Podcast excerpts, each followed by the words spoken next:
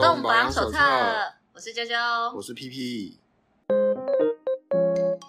心理测验时间，你是一个破案高手，最近出现在一起离奇案件。你走进一个很敞开、很明亮的房间里，然后看到地上躺着一个漂亮的年轻女子，女孩的手里抓着一支口红，口红已经断裂了。那除此之外，你没有看到其他的线索。那根据这些发现，请你分析推理这个女孩遇害的原因是什么？那因为死了吗？死了，我觉得啦，因为线索这么少，基本上根本没办法推理分析，请你通灵一下。我们我改一下题目。A 是这个女孩的情敌杀了她，因为嫉妒她的美貌，十分憎恨她。B 是向这个女孩表达爱意的一个人，因为表白被拒，一怒之下杀了她。C 是她的男朋友杀了她，因为这个女孩爱上了别人，男孩为了报复。D 她正在房间化妆时，一个陌生男子闯入家中抢劫，看到她的美貌，企图对她进行不轨行为。女孩在反抗中被杀。很抱歉，因为没有特别其他的线索，所以请通灵选。他进到一个房间，然后看到一个年轻貌美的女孩握着口红，就知道她死掉了。我真的觉得这个你才是凶手吧？可是没什么，没什么好推理的。对，所以通灵，请通灵。呃，我觉得她男朋友吧，因为手上还握着口红，到底有谁面对陌生人可以手中握着口红，然后被杀？啊是这样子啊？对啊，在其他情况下，应该手上不会握着口红。你看你喜欢的人跟喜欢你的人是外人，那你应该是化好妆再面对他，他不会，哦、他不会在你化妆的时候出现在里面。我想说是 B 耶、欸，我就是那个向女孩表达爱意的人，然后就是因为他他可能原本是你的朋友，然后他进来跟你告白，嗯、想说什么啦？啊，不是朋友吗？然后他一路就要杀你的时候，口红就断了。不是不是，我觉得 就就像是。我们才刚录完容貌焦虑，你们是提过吧？就是哎，欸、要化妆才会想要跟朋友聚会，对不对？啊，如果只擦口红还好啦。他没擦，重点是他拿着，但还没擦完。对，我说，如果是只有，就是你妆已经全妆了，然后没有擦口红，那个太奇怪了，不行不行，我不能接受这个答案，所以我会觉得说，那应该是他有男朋友，男朋友，所以。啊，那要问一下，这是在日本吗？如果在日本，我就要改答案。哎、欸，在日本连、欸、连男朋友都要在面前都要化妆全妆。但我我猜啊，最有可能是男朋友啦，因为你其他人你是不可能在化妆的时候就放人进来、嗯。好，OK，没关系。A 是是这个女孩的情敌杀了她，因为嫉妒她的美貌，十分憎恨她。那你的潜意识的弱点是害怕被背叛，你经常担心另一半或最亲密的人会背叛你。当你被他们出卖的时候，你变得极其脆弱，没什么反击的能力。那如果是选择 B，向女孩表达爱意的人，因为表白被拒，所以才杀了她的话，你的潜意识的弱点是害怕未知的恐惧。你的潜意识里没有安全感，对未知的事物感到莫名恐惧。比如说，生活中遇到一些无法解释的现象，都会令你感到不安，有吗？好，嗯。未知无法解释的现象，谁会对未知无法解释的现象感到感到安心？对，没有人，没有人，真的没有人会这样。哎、欸，可是我超敢看恐怖的那些东西。不是，那就是你在已知的安全情况下享受一种被未知的感觉。没有未知，都是已知。只是你在安全，就像是坐云霄飞，可能有些人不敢坐，我不敢。鬼屋坐云霄飞车。海盗船就是已知安全情况下享受那个刺激啊！是啊，是啊，就是人就是有病。好，那再来 C，如果是选择男朋友杀了他的吧，嗯、对不对？这个选项的话呢，就是你的潜意识的弱点是害怕死亡。太好了，很切题。先爆雷，先爆雷。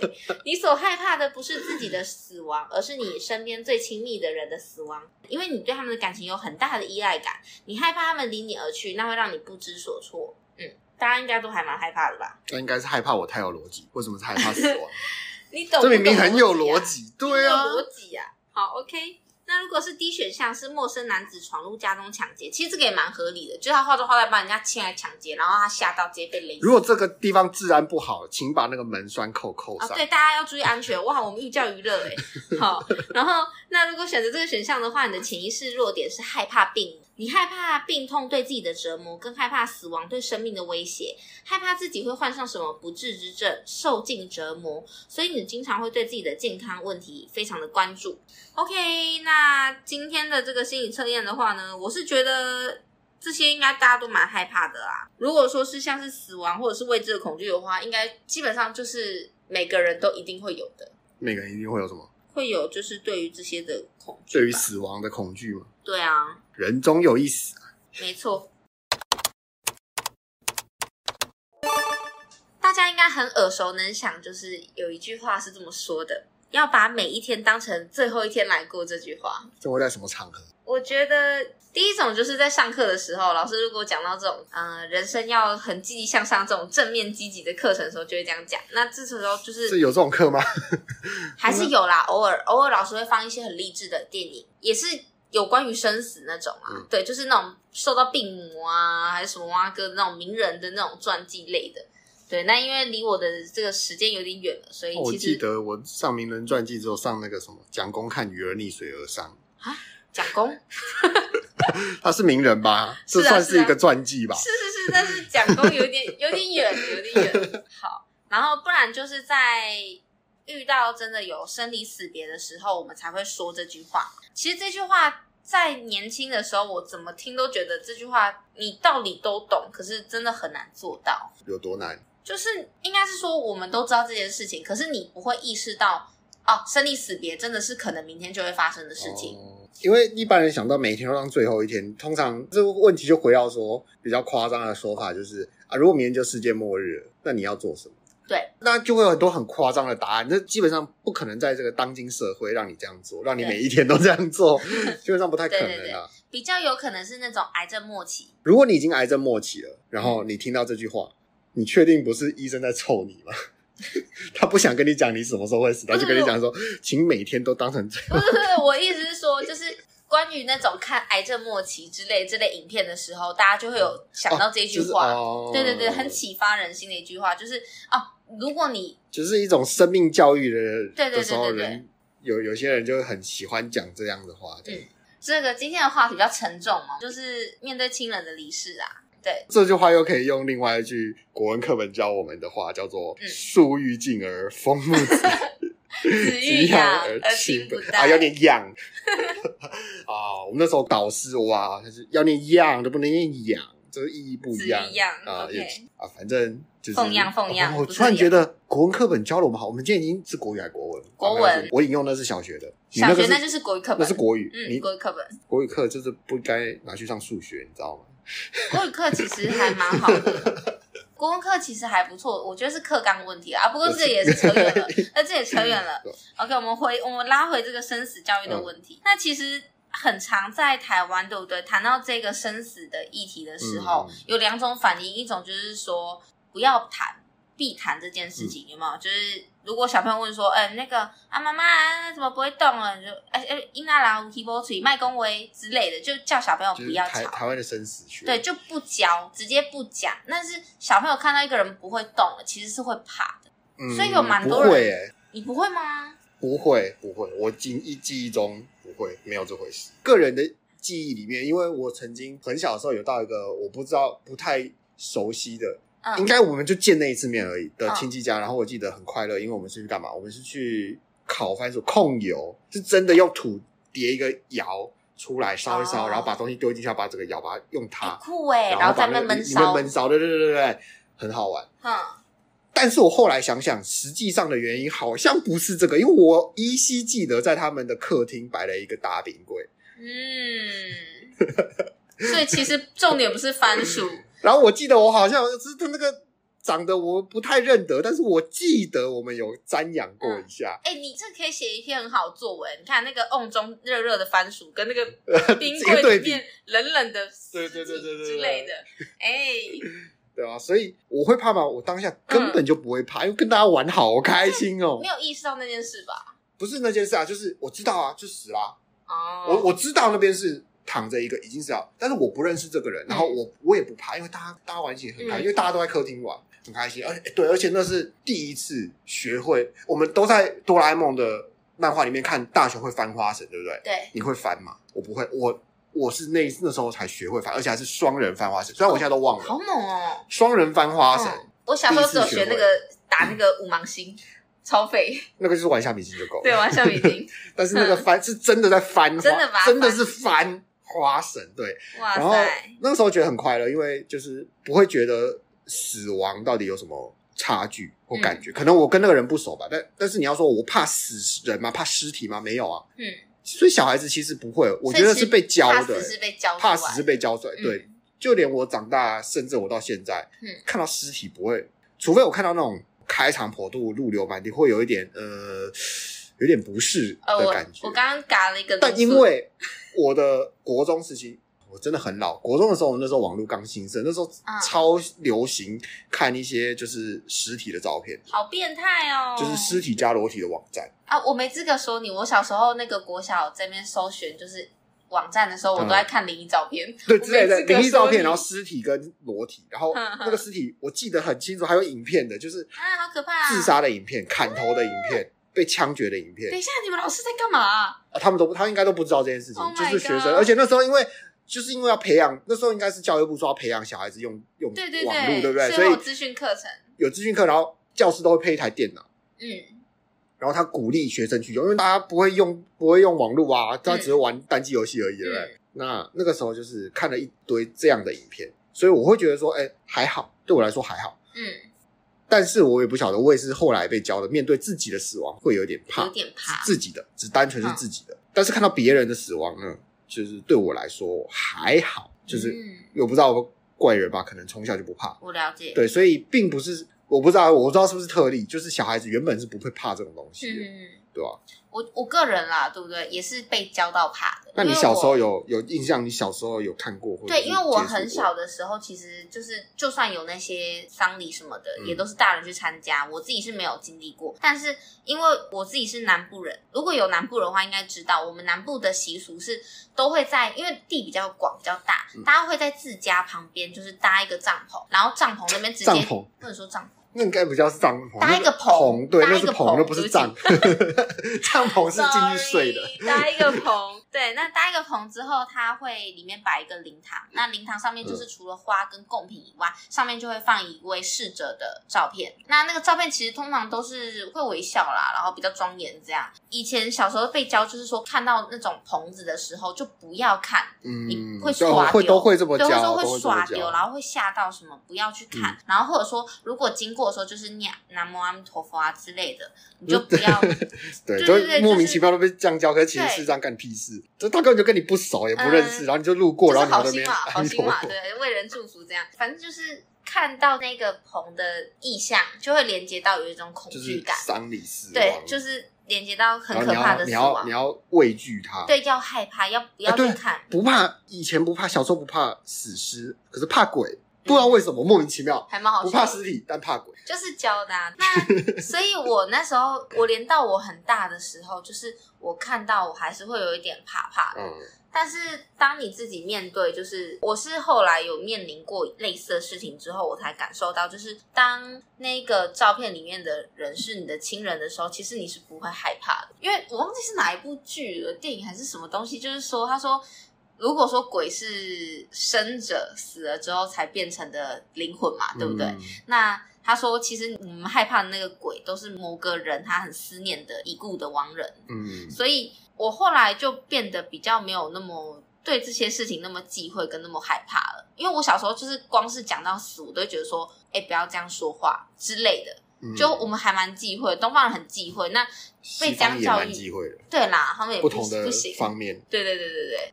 我现在就比较比较不怕去想这件事情，那比较大的原因是因为我觉得说不是你不去说到死这件事情，你就不会死。我们总有一天会遇到死亡这件事，所以我应该要 focus 的事情应该是我们在死之前要怎么样不让自己感到后悔。嗯，然后我发现我意识到这件事情之后，我就比较不那么害怕，就是关于死亡的这件事情。因为你刚刚不是说你会怕鬼，可是不怕尸体。对，看尸体不怕，可是会怕鬼。而且我根本就不知道鬼长什么样子哦。尸体我还看过。等一下，那你在怕什么？对，不知道。那你就是被教的恐惧，被这个整个社会文化教出来的。嗯，就是他塑造，他有个鬼会来干嘛干嘛，会来抓你，抓我干嘛？警察说我比较可怕吧？对啊，所以不知道就被教出来了。但是后来也还好，就是。长大就是会觉得说，哎、欸，对，为什么啊？那那我很好奇的是，你刚刚不是说你后来被教到，就是你也会有点怕自己的死亡？自己本身不是，嗯、这不是教，这是个人的死亡，当然是谁不怕，重点是谁不怕？因为我是因为曾经濒临过，所以会更有感觉。这种事情没有人熟悉就不怕，没有人这个三折肱而成良医的。对啊，也是 对，但是就是濒临过，就是后来就是什么后怕，哎、欸，这是中国用语。嗯就后来害怕，有些事情是后来害怕，有些事情是当下害怕。就是我曾经，就是像台湾就是个交通地狱，不是不只是行人，台湾就是交通地狱。我曾经差点被公车就是内轮差，我我骑摩托车差点被公车内轮差直接搞过去，就是还好他停下来，我我我继续开，要不然我基本上今天就不在这，对，可能要通灵才可以录音。对，我要在这里照灵仪式吗？对啊，哎，还有就是我曾经肚子痛。痛到我觉得真的我快死掉了，嗯好可怕哦、就是一种痛苦到极致，到觉得自己会死。我得我得武汉肺炎的时候，我都没有这种整整个阶段，我都不会，我都没有觉得我快死掉的感觉。你要往生了这样？对，从来都没有。就是就算病得很严重，喉咙超痛，然后超虚弱，我还没有这种感觉。嗯，但那个只是单纯的肚子痛，就痛到我觉得我不行了，我我真的会往生，然后我自己打电话叫救护车，嗯、就是濒临死亡。就是我自己觉得我濒死，虽然我还清醒，但是我觉得这是濒死。然后还有一次是就是濒死体验，就是接近死，还没有到濒死体验。你刚那个肚子痛感觉啊，哦、就是接近，很接近。我我知道我已经很接近死亡了。嗯，对我我内心这么觉得。然后还有一次是我在水上乐园，在那间叫什么有有干有湿的那间叫月美嘛？月美是有干有月美的。现在现在变丽宝了，对月美。啊，丽美以前以前的真的是老人。以前的我毕业旅行去那个月美，然后月美。玩水，然后跟我们一群朋友去，然后我们冲在那个浪的最前端。嗯，我直接从从那个游泳圈中间给它滑下去。哦，而且我是当下我知道，糟糕，我上不去，因为那海浪一直飘，一直飘，一直飘，我人就一直往下掉。然后为什么我现在还活着呢？嗯，是因为当初有另外一个同学，他可能不知道我我正面临死亡的关头，但他就把我拉起来说：“哎、嗯，你刚刚在干嘛？”说：“我说没事。”大家不是不是，所以是。它的水是很深吗？不然很深啊！那个你玩过大海啸吗？没有，我会怕啊，我不敢玩。就是它力宝乐园，它以前布鲁勒谷啊倒了，真的很老。就是他们这种水上乐园，它会有一个造浪机，嗯，它会一直推那个浪。对，它只有在离最远的地方是很浅的浅滩，就是它会从最深到最浅，所以那个它前面机器把那个水往前一推之后，那个就像浪一样，它就会它就会一波浪往跑到后面，对不对？然后我们在很前面，所以是很深很深，是不会游泳。我没办法游，人挤人，就是我一下去，就是周围都是大家的脚。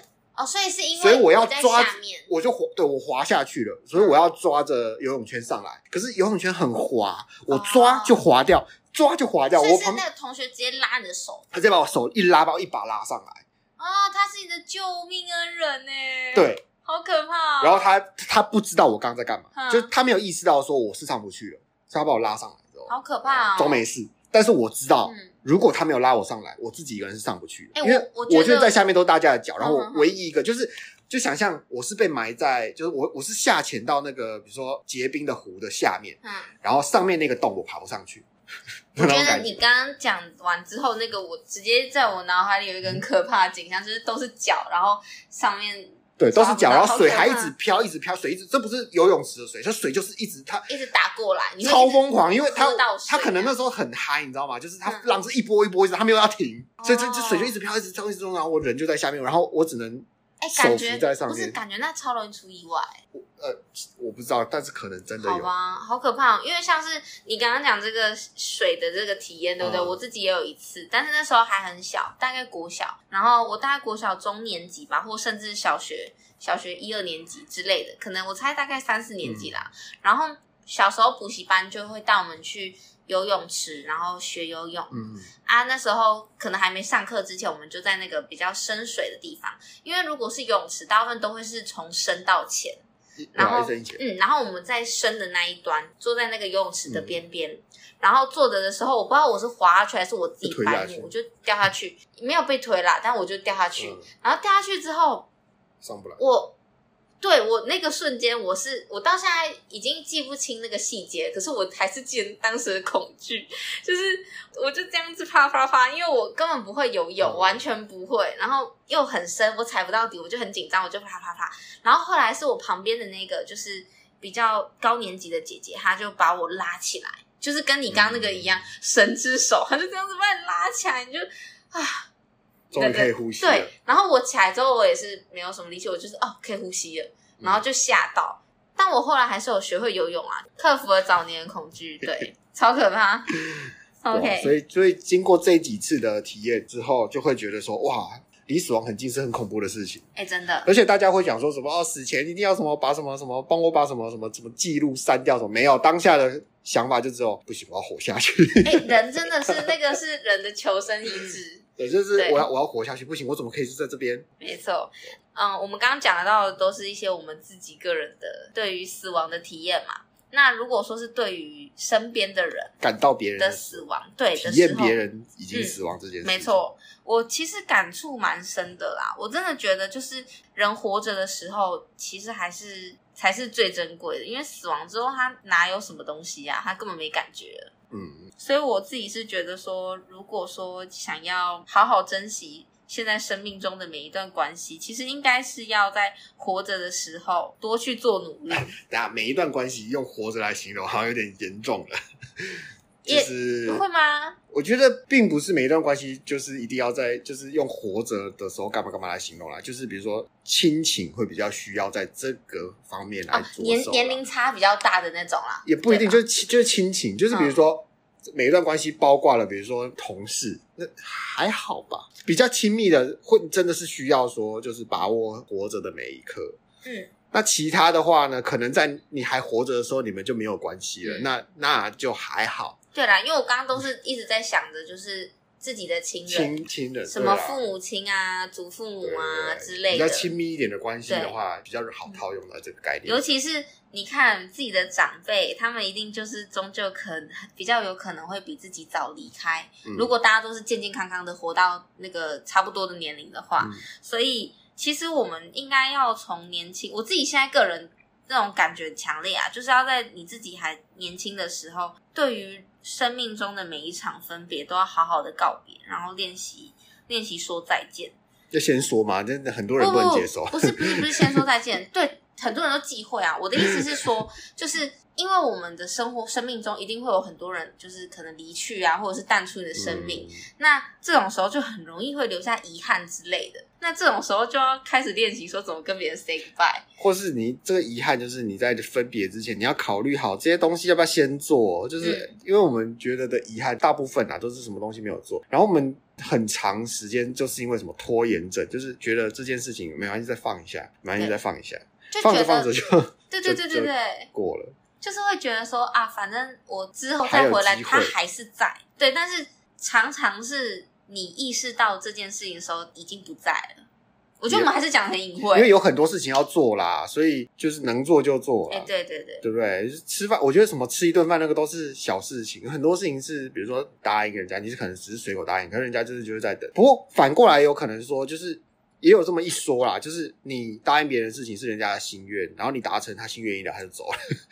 也是有这种情况发生的，嗯、所以我觉得啦，就是其实做好说分别就好了，就是你你可以好好的分别，因为一定有很多事情是没有做的，一定有很多人生就是充满着遗憾，你没有遗憾，你枉过这一生，对，啊、对不对？我们从小就是抱持着遗憾成长，人生谁没有几个遗憾？对啊，对啊，对啊，所以。是说真的，就是不要在乎这是遗憾有多少了。我觉得就是真的就是当下啦。我我相信啊，就是就算你知道了，你也不会马上就去做某些事情。就是如果你就算知道他在某一个时间会突然离开，出其不意的，但你也不会真的马上就动身去做某些你觉得该做的事情，因为这就是人性嘛。对啊，我们都是拖延症，真的 啊。所以有遗憾，我觉得没关系，就是我们可以认知到这一份。然后我们好好的去做分别，应该是说对活着的人而言啊，就是可能就现在来讲，就是我们所谓的我们，就是这些活着的人，就是学习怎么样做分别，嗯，就是怎么样说再见嘛，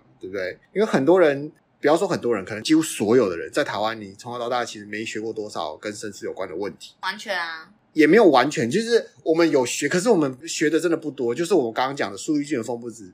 子欲养而亲不待这件事情，其实就是一一部分的生死，你知道吗？就是他也在讲一一小部分的生死学，他是叫你把握活着的当下。对，但是我我的意思是说，我觉得连分别都做很棒，不然怎么会有那么多什么？他不教分别，我们我们那些，对啊，就是就是我们学很少的是在讲分别这件事情。我们我们没有不教生死学，就是我们还是学了很多与跟生与死有关的，叫你要把握当下。对，最多就是叫你把握当下，但我们很少教你。说再见，教教你。就是当你要说再见到分别来临的那一天的时候，你应该要怎么做，或者是要怎么面对自己的这一份情绪之类的，对都之类的。嗯，然后通常大家第一次体验，如果家里有养宠物的，都是跟宠物的分别。但对，如果你小时候是养蚕宝宝的话，可能就冷感了。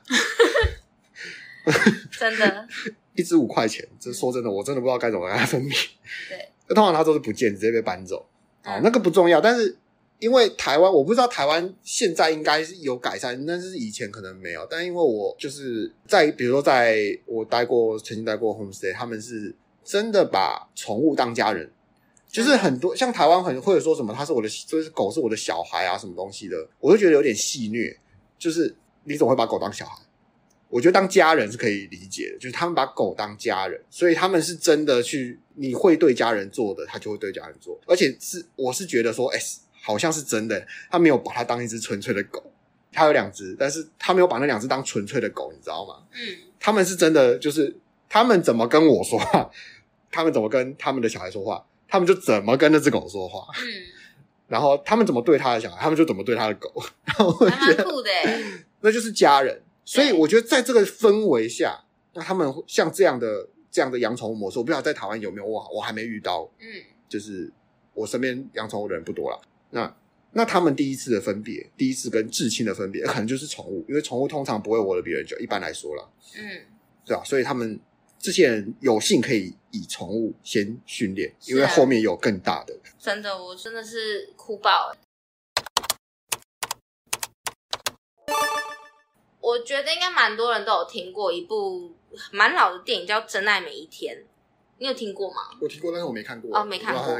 这一部对听也是超爱情剧，对不对？No，它不是爱情剧，它是一部就是有点科幻的电影。可是我觉得《真盖每天》，我听到我不会觉得爱情。真盖每一天，我就觉得说可能是谁死了，因为啊，珍是珍重的珍。珍重，我就想到什么？珍重，再见。然后每一天，啊、呃，那一定有问题。他的真是，哎，他真是真爱的真吗？我以为是真的的真，哎，就真实的真。啊，是那个真吗？我不知道，嗯、因为我听到真爱每一天，我会想到珍重，的珍，珍重爱，然后每一天。啊、我的感觉啦，我的感觉，我没有，我没有看过这一部电影，我只听过而已。OK，那其实这部电影，它就是这个男主角，嗯，他可他们家族的人很酷，有一个能力可以回到过去的某一天。嗯然后他甚至可以改变某些事情，然后再回到未来。等一下，各位，我要爆雷了，所以这是很老的电影了。对，但是大家可以避一避，就是如果害怕的话，对，可以避一避。怕怕屁。反正呢，就是这个男主角，对不对？他爸爸还要给他一个建议，就是说他建议他在生命中，他可以每一天都把它过两次。那第一次你就是这样子匆匆忙忙的过过去，那第二次你回到。回到前一天之后，你就是照着你前一天做的所有事情，例如说你这个时间喝茶，你就这个时间喝茶；你这时间去上班，你就这个时间去上班。嗯、可是你在这一些同样的事情的过程中，你可以多去观察一下周围的事情，然后感受一下生命的美好，就是不要被生活弄得喘不过气。这样，那其实他爸教他的这个道理，对不对？大家在看电影的时候可能会有一些不同的想法，那都 OK。然后再来就是他很特别一个设定，就是。它里面有说到，如果说遇到生命出生的时候，就不能回到过去去改变过去，不然就会有重大改变。那这个男主角就是因为他，呃，他的女儿出生之后，他回到过去去改变他妹妹的过去，然后回到未来的时候，他发现他的小孩变儿子，傻爆眼。啊，所以不是不是，但是他已经跟他女儿有感情了，然后变成另一个孩子，那个是有一点奇怪的，就是他。无法接受，所以他后来就放弃了这样的改变。所以在面对这件事情的时候，很大一个重点就是他的爸爸离世了。嗯，那他爸爸离世之后，他就一直不断的还是回到过去去跟他爸爸相处，这样就是没有办法放下，跟没有办法好好说再见。但是因为他的老婆跟他说，他想要再生一个小孩，那他就要面临说，如果我面我跟我的老婆产出一个新生命，就代表他要跟他爸爸真正的告别。嗯。对，然后看到这边的时候，其实我蛮感动的。那这部大电影大家都说，呃，会哭啊，会哭爆啊什么的。但是我后来看完之后，我觉得很感动，我有小小哭。但是我稍微反省一下，我真的觉得我已经很认真跟我家人在过每一天了。我其实好像也没什么好可以改进的，就还好啦。对啊，就是在签乐透的时候，那个号码可以改一下。诶，签乐透，诶，他这个里面倒是没有，对，他没有这个设定嘛，对，他没有调这个设定，就是他也没有说，他也没有说不可以把他死亡的人救活，都没有说到。比如说有意外，然后他跟他讲说：“那你这一天你不要出门。”这样，他也没有，他也没有讲这种话。他这个里面没有这么多科技伦理的东西，他比较偏向是感情，对对对对对，他没有在在这种这种科幻冲突的这种伦理 伦理戏剧。对，那我觉得还不错，是一部还不错的电影，就很好看。它不是爱情片，大家可以去品味品味。对啊。然后我觉得就是在《真爱每一天》里面，它这个它这个设定其实还蛮变态的啦。嗯、但是我们其实不用太害怕死去，因为死亡的死亡的另一面就是生命的诞生嘛。那你看老人的死亡跟小孩的诞生，其实他们是循环的。然后我觉得像是男主角，他就是有一点在面对这种生命的循环，他就是提供了另外一种看法，对命运有另外一种看法。嗯，他把。出生看得比死亡重要，因为他只对出生不可逆。它里面并没有就是明确的规定说对死亡是不可逆，因为他没有说你不可以去救死亡的人。可是他他对出生是不可逆的是，你只要有人出生了，你就不要再去改变这出生的事情。所以出生是比较神圣。他把出生代表的意象比死亡还就是你要这个是可能是蓝色窗帘在教导我们说你要往前看。啊，那个死掉的东西就放在后面了，就他爸就放在后面了。你要往前看，这个出生来的，我觉得有这个意向啦，就是蓝色窗帘，我觉得可能有这个意向。为什么是蓝色窗帘啊？你不知道蓝色窗帘是什么？嗯，不知道。蓝色窗帘就是一个，这是一个蓝色窗帘，我看到像块绿豆糕什么之类的这种这种感觉。哦、蓝色窗帘就是每个人有不同的解读，但是我觉得说，如果你以你这样讲，然后因为它里面没有。没有说不能改变死亡嘛？他甚至连彩券你不能填，不能来赚钱，他都没有讲，嗯，对不对？所以这些对他们的能力而言，他是这不重要，不重要。而且他们家里有钱，他不需要那个彩券。对对对对，就是死亡啊，什么东西不重要，但出生很重要，你不可以去改变。就是生命的诞生是神圣，对，诞生是。那我觉得诞生对于他们这个能力来讲是什么？就是往前走，嗯，就是生命用来约束他们这种回到过去的能力。对，那为什么用诞生？就是可能就是往前走，可能也就是取一个东西，然后他不要把死亡当做一个重要的分界点。嗯，所以他其实想告诉你，死亡离开那不重要，那重要的是你要往前看，或者说是死亡。我们要把我们要把心力注重在还活着的这些东西，嗯、就是他在世上。哎，蛮有道理的，就是不要单溺于过去啦，就是不要、啊、不要眷恋过去之类的，把你重点放在还在世上的这个人。就或者已经来到世上的那个人，嗯、而不是放在过去已走的那一个人身上。对啦，因为如果说一直沉溺在已经逝去的逝去的人身上，嗯、我我相信那些逝去的人也不会想希望活着的人这样子被折磨的活着。不一定啊，搞不好有些人就喜欢这样。太变态了吧？那是真正的爱吗？或者有些人很很喜欢沉溺在那，他觉得他就这样让他开心的死去也好。不不过重点还是我们对于这个解读有点那种正向的意义吧。对啦，但是如果不正向的话，也很难活着啊。哦、这样好重视重义哦，就是要拿一个很正向的东西来做诠释。不行不行不行，太正向，那我们要负向一点，负向一点的东西。没有啦，但我觉得应该啦，就是就是，既然他被这么知名，就是被广为赞颂，我有广为赞颂啊没有？嗯、至少我听过他的名字，至少有人会提起他这个名字。我觉得他应该蛮。蛮正向的吧，嗯，反正逝者已逝啊，我们要多看看这些还活着的人，对不对？多陪陪活着的人，大，大概就是这样，对吧？对啊，好了，那我们节目先到这边喽，感谢，大家收听。谢谢大家。